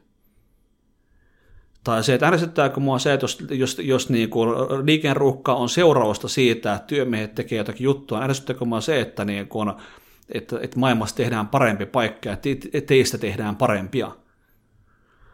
Tai se, että minua ärsyttää, kun liikenne takkua, eli, eli niin kuin, että se, että koko maailman pitäisi mennä minun aikataulun mukaan. Tai kertooko siitä jotakin, miten mä oon suunnitellut mun ajankäyttöä. Tai kertooko se siitä, että että, että tota, mä, en, mä en pääse mun tavoitteeseen tietyssä aikataulussa. Että se, että oppii tutkimaan monesta eri näkökulmasta ikään kuin jotakin ajatusta. Ja ihan samaa pystyy hyödyntämään omaan menneisyyteen, että, että tota, kun meille, me, meille tota, kaikilla on tapahtunut vaikka minkälaisia kokemuksia, niin minkä, minkä tyyppisten lasien kautta me katsotaan näitä kokemuksia – että katsotaanko me niitä niin huumorilasien kautta, katsotaanko me niitä rakkauslasien kautta, katsotaanko me niitä rohkeuslasien kautta, katsotaanko me niitä sitä uhrit, tota, uhrin äh, lasien kautta. Että se, että mistä näkökulmasta, että se, että meidän menneisyys kaiken aikaa muuttuu. Että menneisyys ei ole staattinen juttu, muuttumaton, vaan se, että meidän menneisyys kaiken aikaa elää. Koska se, että jos me opitaan jotakin uutta, niin silloin me monesti nähdään menneisyyden kokemukset uudessa valossa. Ja se, että, kaikkea, että siis menneisyys on myös, men, menneisyys on meidän mielikuvitusta. Että menneisyyttä ei oikeasti ole. Meillä on muistot menneisyydessä, ja jos aika pystyy kultaamaan muistot, niin muistaa pystyy myöskin kullataan niin kuin milloin tahansa, jos ymmärretään, miten se prosessi menee. Jos eilen tapahtui jotakin kauheita, niin pystyy saman tien kultaamaan se homma ja, ja jättämään se homman taakseen. Mutta se, että ymmärretään, että se oma näkökulma todellisuudesta, niin se ei ole absoluuttinen totuus. Ja harjoittele vaikka erityyppisten kysymysten kautta, mitä muuta tämä voisi tarkoittaa, mistä muusta tässä voisi olla kysymys, mikä voisi olla hyödyllisempi tapa ajatella tätä asiaa, mikä, voi, mikä, mikä tässä tilanteessa voisi olla humoristista, mikä voisi olla kauheampaa kuin mitä tapahtui, mitä mä oon oppinut tuosta kokemuksesta, mitä hyvää mulla on, mit, mitä hyvää mulla on nyt, mitä ei olisi ilman tuota kokemusta. Et se, miten mä vaikka suhtaudun tuohon asiaan, kun mä olen sairaalassa, niin tämän tyyppiset kysymykset on niin luontaisia mulle, että todennäköisesti se sillä oli hyvin iso rooli siinä, että millä, minkälaisella asenteella sen homman, homman kävi läpi. No tuossa on tavallaan jatkuvaa, jatkuvaa itsereflektio, mutta sitten joillekin on helpompaa lähestyä ehkä asiaa työkalujen kautta. Mitä mieltä saat päiväkirjasta reflektiotyökaluna ja ehkä mihin suuntaan sä suosittelit sitä vietävän, että mitä siinä käy läpi? Siis jos se toimii, niin hyvä. Et jos, jos sä tykkäät päiväkirjasta ja sun mielestä se on hyödyllinen työkalu, niin ihan fantastista. Ihan fantastista, että, että itse joskus pidän päiväkirjaa, muistilehtien kirjoitteen juttuja, mutta se ei ole mitenkään systemaattista itsellä ainakin. Sitä voisi olla enemmän hyötyä omalla kohdalla, jos se olisi systemaattisempaa, mutta tällä hetkellä ei ole. Että mistä asiasta, asiasta voisi olla hyötyä, niin ehkä, ehkä niistä fiksummista kysymyksistä. Että se, se, että miettii tarkemmin niitä kysymyksiä, mitä kysyy itseltään. Tai se, että mistä näkyy vinkkelistä kirjoittaa näitä juttuja. Ja pitää huolen, että kysyy ylipäätänsä. Kyllä, kyllä. Ja, ja niin kuin se, että, että niin kuin kuka sen päiväkirjan kirjoittaa. Että se, että kirjoittaako se ikään kuin se vanha ohjelmointi sen päiväkirjan, jos kirjoittaa, sekin voi olla siisti harjoitus justi, että monesti, monesti kun se tutkii vaikka vanhoja päiväkirjoja, ja sitä pystyy ikään kuin tekstistä lukemaan, kuka joskus oli. Mm. Justiin se, että, että kirjoittaako se vanha ohjelmoita sen päiväkirjan, samalla kun kirjoittaa jotakin, voi myöskin samalla niin kuin tutkia, että, että minkälainen ohjelmointi kirjoittaa sen päiväkirjan. Et sillä kirjoittaessa voi ikään kuin muuttaa vaikka jotenkin uskomusta tai näkökulmaa johonkin asiaan, ja kesken lauseen lähteä kirjoittamaan ihan, ihan uutta tarinaa. Sekin voi olla, siis en ole itse koskaan tämmöistä koittanut, ihan vaan nyt tuli mieleen, ja siis miksi ei jollekin ihmiselle, ei välttämättä kaikille. Joo, ja kyllä niin kuin päiväkirja varmasti toimii, jos sitä käyttää oikeasti silleen syvempänä reflektiivisenä työkaluna, että sinne purkaa tuntoja ja ajatuksiaan, niin, niin sitä pystyy lukemaan läpi niitä ajatusketjuja, miten ne menee. Niin on aika helppo huomata jo kahdenkin vuoden takaa, että kyllä, oli kyllä. tavallaan, ajatteli asioita ihan erilaisella ketjulla ja oli ihan konkreettisesti niin kuin erilainen ihminen sillä ajattelemassa, tai Joo. erilainen ohjelmointi. Kyllä, justiin päiväkirjoista, niin se, että sä ikään kuin taltioi omaa elämää, taltioi omaa ajattelua, taltioi sitä, kuka, kuka on, kuka, kuka on, on tota ollut ja miten se tarina on kehittynyt. Niin, ja varsinkin se, että se taltioi aika henkilökohtaisella tasolla. Kyllä. Koska ei vaikka YouTubesta tai somesta nyt kuitenkaan näe niin kuin ihan niin tarkkaan, kun siellä on aina se erilainen, tai niin kuin luotu kuva ja luotua tarinaa versus sitten päiväkirja on kumminkin lähempänä sinua ellei siinä ole hirveästi tarinallisia blokkeja, että sä huijat jo itse siinä päiväkirjassakin. Kyllä. Tuossa yksi päivä, yksi päivä luin sitten 15 vuotta sitten kirjoitettua tavallaan tämmöistä, silloin oli, oli määritelty, mikä on mun visio, silloin oli määritelty, kuka minä olen, oli, oli määritelty, miten mä toimin erityyppisessä tilanteessa. Se oli, se oli siis paksu ikään kuin opus, jonka mä olen kirjoittanut vähän niin kuin, että tästä eteenpäin toimitaan näin. Ja se oli niin kuin huvittavaa lukea sitä, että mitä sitä ajatteli silloin itsestään ja mikä oli elämän tarkoitus ja mistä kaikessa on kysymys. Ja, ja se on mielenkiintoista valmentajien kanssa jutella, että erityisesti valmentajien kanssa, jotka on jonkun aikaa valmentamista tehneet, ikään kuin, että miten he ovat kehittyneet niiden vuosien varrella. Ja ne asiat, mistä he intohimoisesti paasivat vaikka ensimmäisenä vuosina, niin ne ei välttämättä tänä päivänä olekaan näitä juttuja. Ja se, että miten, miten se juttu on kehittynyt, se on taas katsoa vaikka jotakin Jari Sarasvuota, niin minkälaista oli hänen toiminta 90-luvulla, mitä se on tänä päivänä, että minkälaisen matkaansa kaveri on kulkenut, miten huimasti on kehittynyt, tullut syvyyttä ajatteluun, elämään kokemusta, näkemystä. Ja se on niin kuin mielenkiintoinen tarina ikään kuin itsessään. Joo, ja sitä aika paljon materiaalia tarkastella sitä. On. Harvasta ihmisestä on, on niin tavallaan henkilökohtaista ja syvää materiaalia katsoa, että miten se ajattelu on muuttunut. Ei, ei ihmistä yleensä ole sellaista track recordia. Kyllä. Mutta kun on monta kirjaa, jotka liittyy kumminkin niin kuin itseen ja henkiseen kasvuun tai tavoitteiden asetuntaan ja muuhun, niin siitä pystyy peilaamaan aika paljon sitä sen hetkistä ajattelumaailmaa. Kyllä.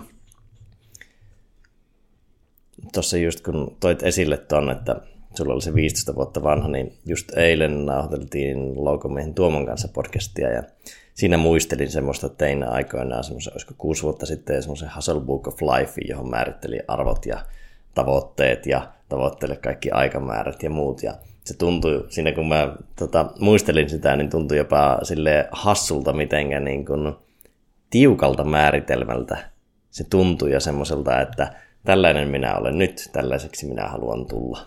Joo. Et siinä, se tuntuisi tällä hetkellä silleen, että se mm, vaikka niin kuin kokoan kyllä niin kuin semmoista elämänpelikirjaa, mihin kokoan omia oppeja ja nämä, nämä tuntuu resonoivan ja näin, näin minun kannattaa toimia, niin en mä silti tavallaan tekisi enää itselleni, ainakaan tämän hetken ajattelulla, niin mitään tarkkaa guidebookia tai kuvaa vaikka muutaman vuoden päästä, että minkälainen karakteri on. Hmm. Mutta näin, näin se matkalla ajatus muuttuu. Kyllä, kyllä. Et siihen voi luottaa. Flow-tila, mitä se tarkoittaa sulle? No, se on yksi niinku rakkaimmista jutuista meikäläiselle ja semmoinen, semmoinen, semmoinen joka, päivä, joka päiväinen, päiväinen arjessa oleva juttu. Et se, että mä monesti niin kuin tietoisesti rakennan flowta joka ikiseen päivään – ja siis flow-kokemus se, että se on mulle sitä, että silloin että ikään kuin minus häviää, silloin monesti aika vääristyy ja silloin sitä pääsee niin kuin isompiin resursseihin kiinni. Miten konkreettisemmalla tasolla, miten sinä pyrit tuomaan ja rakentamaan sitä jokaiseen päivään?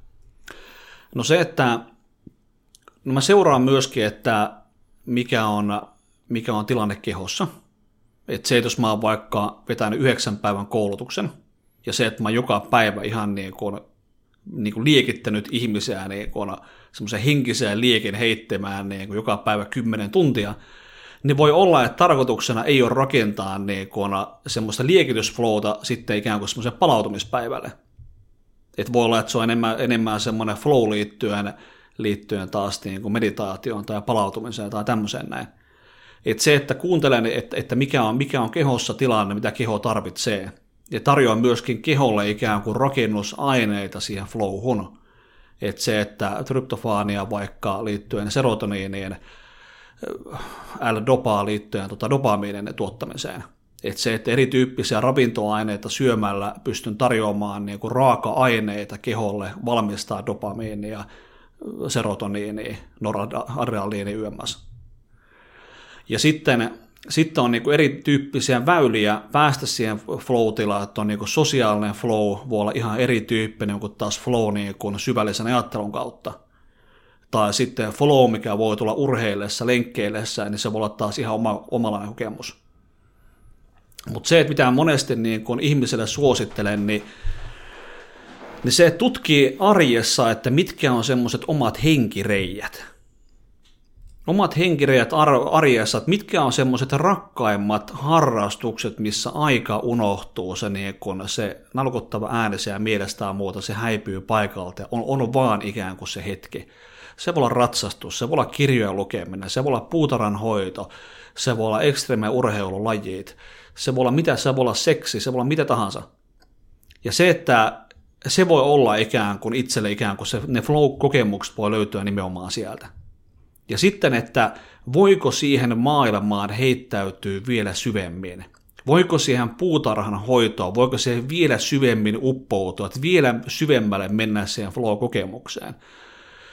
Ja siis se, että sitten omien harrastusten kautta oli sitten lenkkeilyä mikä tahansa, pystyykö pääsemään vielä syvemmälle? Ja todennäköisesti pystyy.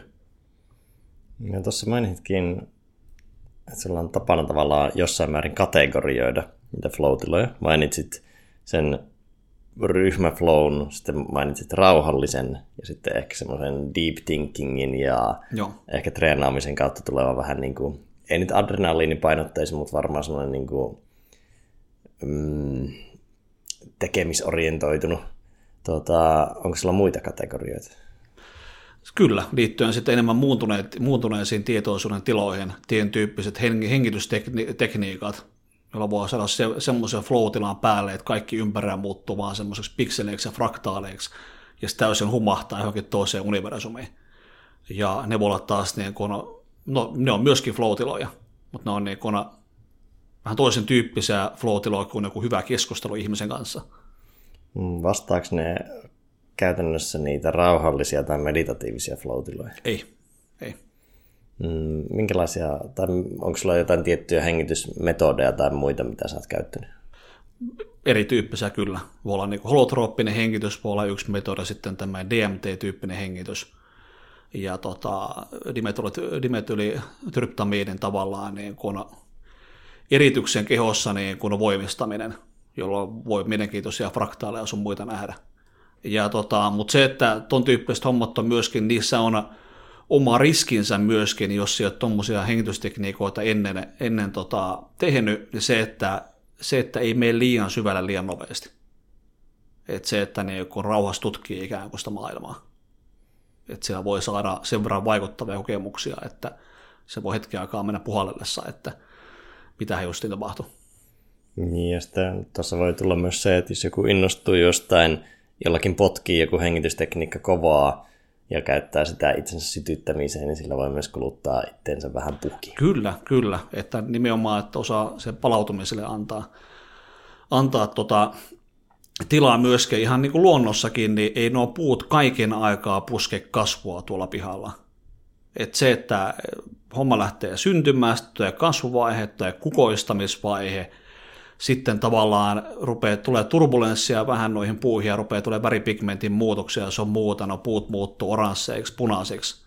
Joskin vaiheessa puu päästään niistä lehdistä irti, tai se irtipäästämisen vaihe, itse puu ikään kuin hiljentyy talveksi ikään kuin meditaatioon tai lepotilaan, kunnes taas joskin vaiheessa lähtee puskemaan uutta kasvua. Ja itsellä periaatteessa kuuntelen justiin kehua, että missä vaiheessa ollaan menossa. Että silloin, jos se on kasvuvaihe, niin silloin, silloin saattaa saada tehdä tosi pitkiä työpäivää ja sitten niin kuin puskea oikein kunnolla. Ja silloin, jos on aika ottaa rauhallisemmin, niin sitten ota rauhallisemmin. Tota, luen ihan helkatisti kirjoja, kuuntele erityyppisiä juttuja, tosi paljon kirjoitan teidän muistiinpanoja, mietin elämää, mietin ihmisiä, mietin yrityksiä. No, hengitystekniikat on silleen kiinnostanut paljon, että pitäisi tutustua niihin syvemmin, kun mä oon monille jutuille niin sanotusti vähän turta siinä mielessä, että huomaa, että jos kävi vaikka yhden Wim Hof workshopin, jossa sitten niin, niin, kaikki muut melkein oli sille vertas niitä niin kuin psykedeelikokemuksia. Sitten itse oli silleen, no tuli mulle rauhallinen tila, mutta ei tämä nyt vielä niin kuin ihan tota, niin kuin maailmaa mullistanut, mutta se olisi ihan mielenkiintoinen tutkija koska nythän vaikka tuo John Hopkins University aloitti nämä tosi laajat monen tuhannen hengen hengitystutkimukset, Joo. että miten ne vaikuttaa ahdistuneisuuteen ja masentuneisuuteen. Ja nythän ne nimenomaan tutkii sitä sen takia, koska siellä on vaikka Stanislav Graf johtaa sitä, Joo. joka on käytännössä varmaan historiassa eniten niin kuin, tehnyt näitä LSDn kanssa tutkimusmatkoja. Tutk- Joo, tutkimusmatka, hyvä, Joo. hyvä sanavalinta. Tuota, käytännössä niin kuin potilaiden kanssa, että on valvonut 4500 matkaa muistaakseni. Niin tuota, sitten he haluaa löytää semmoisen keinen, joka nyt ei sisältäisi päihteitä. Joo. Kun onhan nyt tutkittu kaikkea MDMAta ja terapiaa ja psykedeelejä terapiaa, mutta he pyrkii löytämään päihteettömän keinon, joka no. olisi paljon kestävämpi, jonka voisi tuoda vaikka nuorille. Että et, et sä voi vaikka alaikäisiä sitten viedä vaikka MDMA-terapiaan, vaikka siitä tulisikin laillista. Joo. Niin, niin se on ihan mielenkiintoinen, mitä tutkimuksia tai tuloksia siltä tulee. Kyllä, ja tota, Stanislavihan nimenomaan holotrooppisen hengityksen kehitti ikään kuin, niin kuin vaihtoehtona psykedeelliselle kokemukselle. Et siinä vaiheessa, kun LSDn tutkimuksesta tutkimukselta vedettiin matto, matto alta, niin siinä vaiheessa Stanley tota, lähti miettimään, että mikä olisi, että hän halusi kumminkin jatkaa tutkimuksia muutuneiden tietoisuuden tilojen parissa, ja mikä olisi laillinen keino tehdä näitä tutkimuksia. Ja holotrooppinen hengitys lähti syntymään silloin. No se on jännä, että sitä ei ole kertaakaan tutkittu kunnolla. Että sitä on tutkittu Joo. sen verran, että siinä on muutaman kymmenen hengen otoksia ja semmoisia mitä ei voida hirveän hyvin yleistää. Et sit, nythän ne on vasta yksityisrahoituksen keräs isomman. Joo. Mä olin itsekin sitä joukkorahoittamassa sitä tutkimusta nyt. Ja siinä on myöskin, myöskin se, että minkälaisia kokemuksia sillä saa, niin mikä on ikään kuin aivokemioiden ikään kuin nykytila. Että se, että minkä verran on ikään kuin rakennus, rakennusaineita, joista pystyy niin kuin erityyppisiä kemiallisia yhdisteitä pystyy rakentumaan. Ja se on myöskin tärkeää, että jos mä teen vaikka jos mä olen kaksi viikkoa kouluttamassa joka ikinen päivä, ja sitten mä teen jonkun hengitys, ja niin kuin se, että on niin kuin tietyllä tavalla takki tyhjä. Sitten jos mä teen tietyn tyyppisiä hengitystekniikkaharjoituksia, voi olla, että mä en saa minkäännäköisiä, minkäännäköisiä NS-tiloja päälle sillä tekniikalla. Mutta sitten jos mä oon niin muutaman päivän niin palautunut ja syönyt tiettyjä ruoka-aineita ja tankannut tiettyjä hyviä, hyviä, hyviä ravinteita kehoon, sitten tietyn tyyppinen harjoitus yhtäkkiä sitä onkin universumin toisella laidalla niin se on niin, kuin niin, niin moni asia vaikuttaa siihen, että, että ota, noihin kokemuksiin ja tiloihin. Joo. Tuota, Flowsta, niin tietotyö. Miten sä niin kuin isommassa kuvassa niin preppaisit itseäsi tai muitakin ihmisiä niin tietotyössä flow? Mikä, mikä edesauttaa sitä? Se, että, se, että on tasapaino työn vaativuudella ja omalla kompetenssilla. Et se, että vaaditaan, mutta se, että on kompetenssia täyttää ne vaatimukset. Et se, että se on niinku, mä niinku koen, että flow ikään kuin on tasapainossa näiden kahden maailman välissä. Et se, että jos on liikaa vaatimuksia ja liian vähän kompetenssia, niin siellä on burnoutti. Että se, että liian paljon vaaditaan eikä pysty täyttämään niitä vaatimuksia, burnout tulee sieltä. Sitten jos on liian paljon osaamista, liian vähän vaaditaan, niin se on bore out, joka on myöskin ihan niin kuin aito termi, virallinen termi. Ja johtaa jopa sairaslomiin. Kyllä. Ja se, että, on niin kuin, se, se, että mitä, mitä monesti yritysmaailmassa tulee opetettua, että miten johdetaan flowta, miten, miten, miten, niin kuin, miten niin kuin porukolle annetaan, annetaan niin kuin vastuuta, annetaan haasteita, miten varmistetaan, että heidän kompetenssi riittää. Ja myöskin ymmärrettämällä se, että miten se oma flow-kokemus rakentuu, mitä mä oon tutkinut flowta liike-elämässä, niin itse asiassa hyvin harvalla ihmisellä on oikea flow-kokemus edes työelämästä – että se, että, että niin kuin hyvin harva ihminen on niin kuin siis edes kertaakaan päässyt oikein kunnon flowhun niin kuin työelämässä. Ja se, että mikä, että niin kuin jollakin ihmisellä, niin heidän pitää olla rauhassa, pitää pystyä keskittymään, että on muita ihmisiä ympärillä tai hälinää, että se on niin hyvin, hyvin henkilökohtainen juttu ja siinä ei saa olla muita ihmisiä. Ja jollakin, jollakin ihmisellä se on taas enemmän sosiaalinen juttu, että siinä pitää olla elämää ympärillä, siinä pitää olla hälinää, ja sen kautta löytää pääsee parhaiten flowhun. Että ne on hyvin, hyvin henkilökohtaisia juttuja myöskin. Ja se, että tutkii sitä omaa flowta, että silloin kun on ne kokemukset, että, että niin kun sitä ylitti itsensä ja, ja tota, aika saattoi vääristyä, että menee hitaammin tai nopeammin ja ihan uskomaton, uskomaton työpäivä tai projekti tai tehtävä tai hetki. Mitä se on tapahtunut, mikä se elementtejä ole. Ja se, että jos niitä elementtejä lähtee tuomaan ikään kuin se arkeen läsnä, niin tuleeko silloin useammin semmoisia kokemuksia? No, mä voisin tarkentaa tätä kysymystä sen verran, että jos se työ ja organisaatio tarjoaa ne hyvät edellytykset flowlle, että se on tarpeeksi haastavaa ja näin poispäin, niin, niin mitä se yksilö voi, miten se yksilö voi niin sanotusti primata tai luoda itsellensä edellytykset sille flow-tilalle? Kyllä mä niin ensimmäisenä, ensimmäisenä katsoisin just, että pitää olla rakennuspalikoita siellä flowlle, että lisäravinteiden kautta. Ensimmäisenä vaikka, että syökää ihmiset sieniä. Tämä on niin kuin, monesti melkein, melkein mikä tahansa podcast tai koulutus, niin syökää sieniä. Ja nyt mä en puhu mistään laittomista sienestä, vaan ihan laillisesta sienestä. Pakorikääpä, lakkakääpä, siiliorakas, kiinaloisikka. Erityisesti siiliorakas, lions mane, äärimmäisen hyvä tukemaan kognitiivisia toimintoja. Ja se, että niin kuin yksi teelusikalle aamukahviin, se ei juurikaan sillä, sillä maistu, että valmistaja Foodin, heiltä löytyy hyvä, hyvä tota sieneuute nimellä Pika Mane, äärimmäisen hyvä sieneuute. Heillä on myöskin itse asiassa kahvia, tämmöistä flow-kahvia, jossa on siiliorakasta. Mulla ei ole mitään kaupallista yhteistyötä Foodin kanssa, mutta jos joku Foodin edustaja sattuu kuuntelemaan tämän, niin saa lähettää laatikolle sen sienekahvia. Niin siis se, että tiettyjä ravintoaineita, siiliorakas ainakin itsellä niin yksi niin kovimmista lisäravinteista, joka, joka on jatkuvasti käytössä. Et tänä aamuna neurolipiria lähti, lähti tota, tota, tymäkkä annos ja sitten siiliorakasta ja muita sieneä sieniä. No ja myös otetaan tasapuolisuuden nimissä, niin puhdistamoltakin löytyy, löytyy melkein kaikki samat, että taitaa olla nimellä pikakordia, tai no Foodinilla on pikakordia, pikamane ja Joo, puhdistamolla, puhdistalla on muistaakseni pakuri ja rage. Muistaakseni ei ole muita. Ja. Mutta äärimmäisen hyvä puhdistamo rage tinktuura, äärimmäisen hyvä. Sitä löytyy, löytyy siis jatkuvassa käytössä myöskin.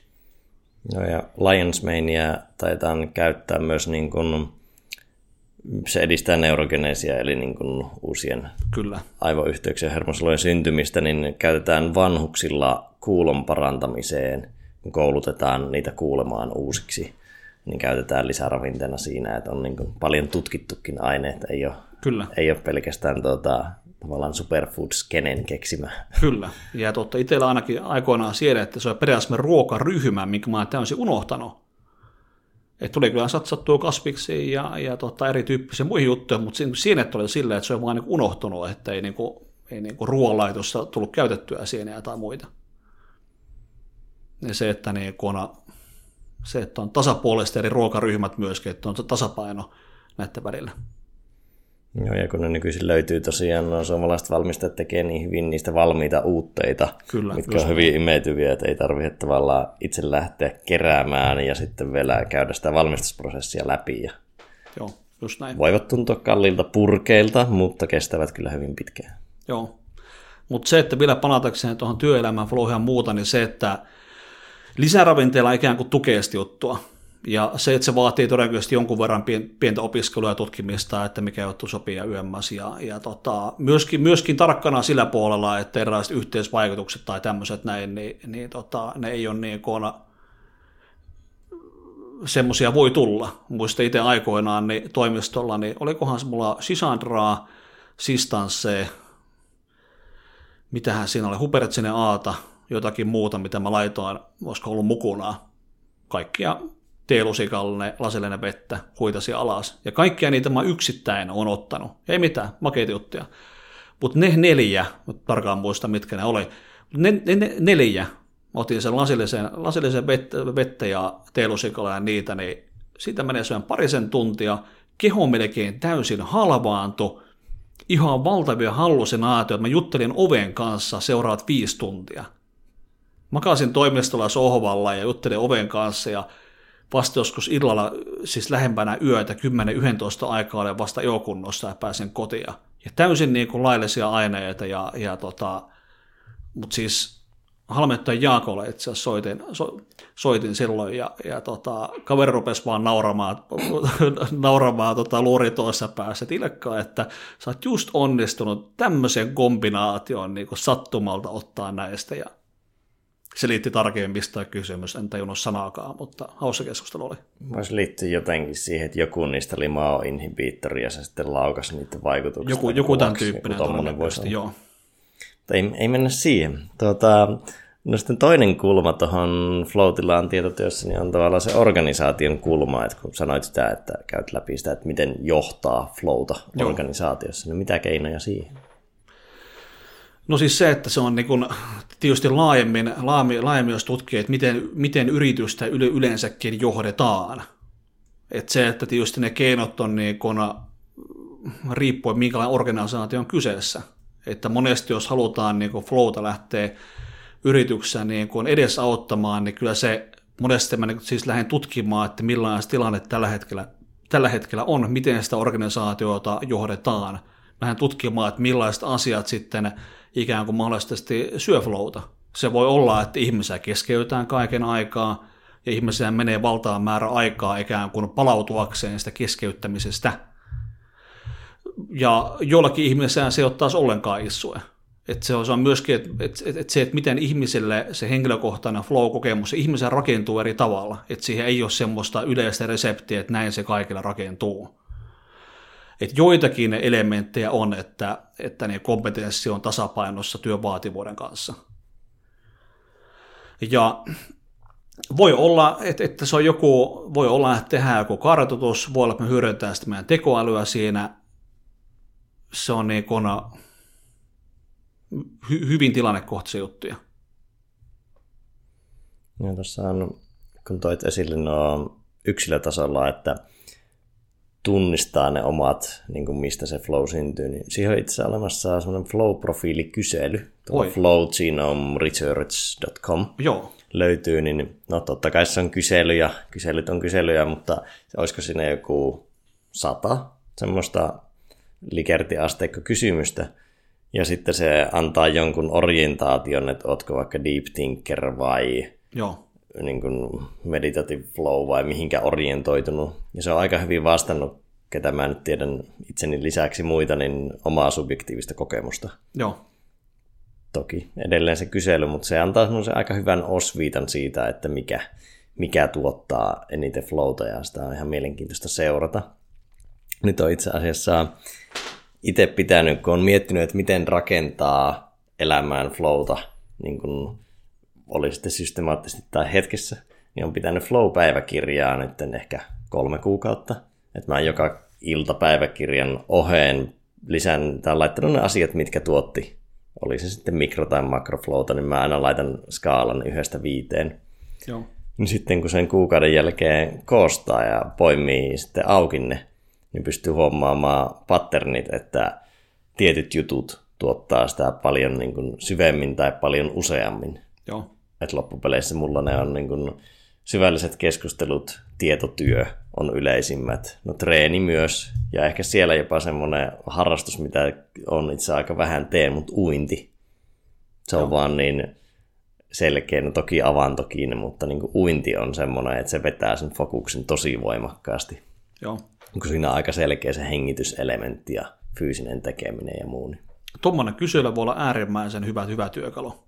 Ja se, että jos on vaikka organisaatio, tehdään tuommoinen kysely, ja selviää vaikka, että suuri osa ihmisistä on nimenomaan semmoisia, semmoisia niin syvällisen ajattelun niin kuin ihmisiä, että se he niin kuin pääsee flowhun nimenomaan syvällisen ajattelun kautta. Sitten paljastuukin, että se organisaatio, kukaan, kukaan ei koskaan puhu toiselleen. Niin ehkä voisi olla hyvä idea, että niin kuin rakentaa enemmän vuorovaikutusta, mahdollisuutta keskustella, jakaa mielipiteitä, haastaa näkemyksiä yömmässä se voi lisätä flowta se organisaatiossa. Mulla alkaisi olla aika lailla ajatukset ja kysymykset tässä. Saatiin kyllä kova paketti kasaan ajattelusta. Oli, oli osittain ainakin aika hedonistista itselle kuunnella tätä keskustelua. Äärimmäisen, äärimmäisen paljon kiitoksia, että, että pääsen, sain tuota tulla ja, ja tota, mielenkiintoinen keskustelu. Ja nyt se viimeinen kysymys Jos olisit nyt hirttopölkyllä, niin mitkä olisivat viimeiset sanasi? Ei olla mulkkuja toisellemme. Kiitos Ilkka tästä. Kiitoksia.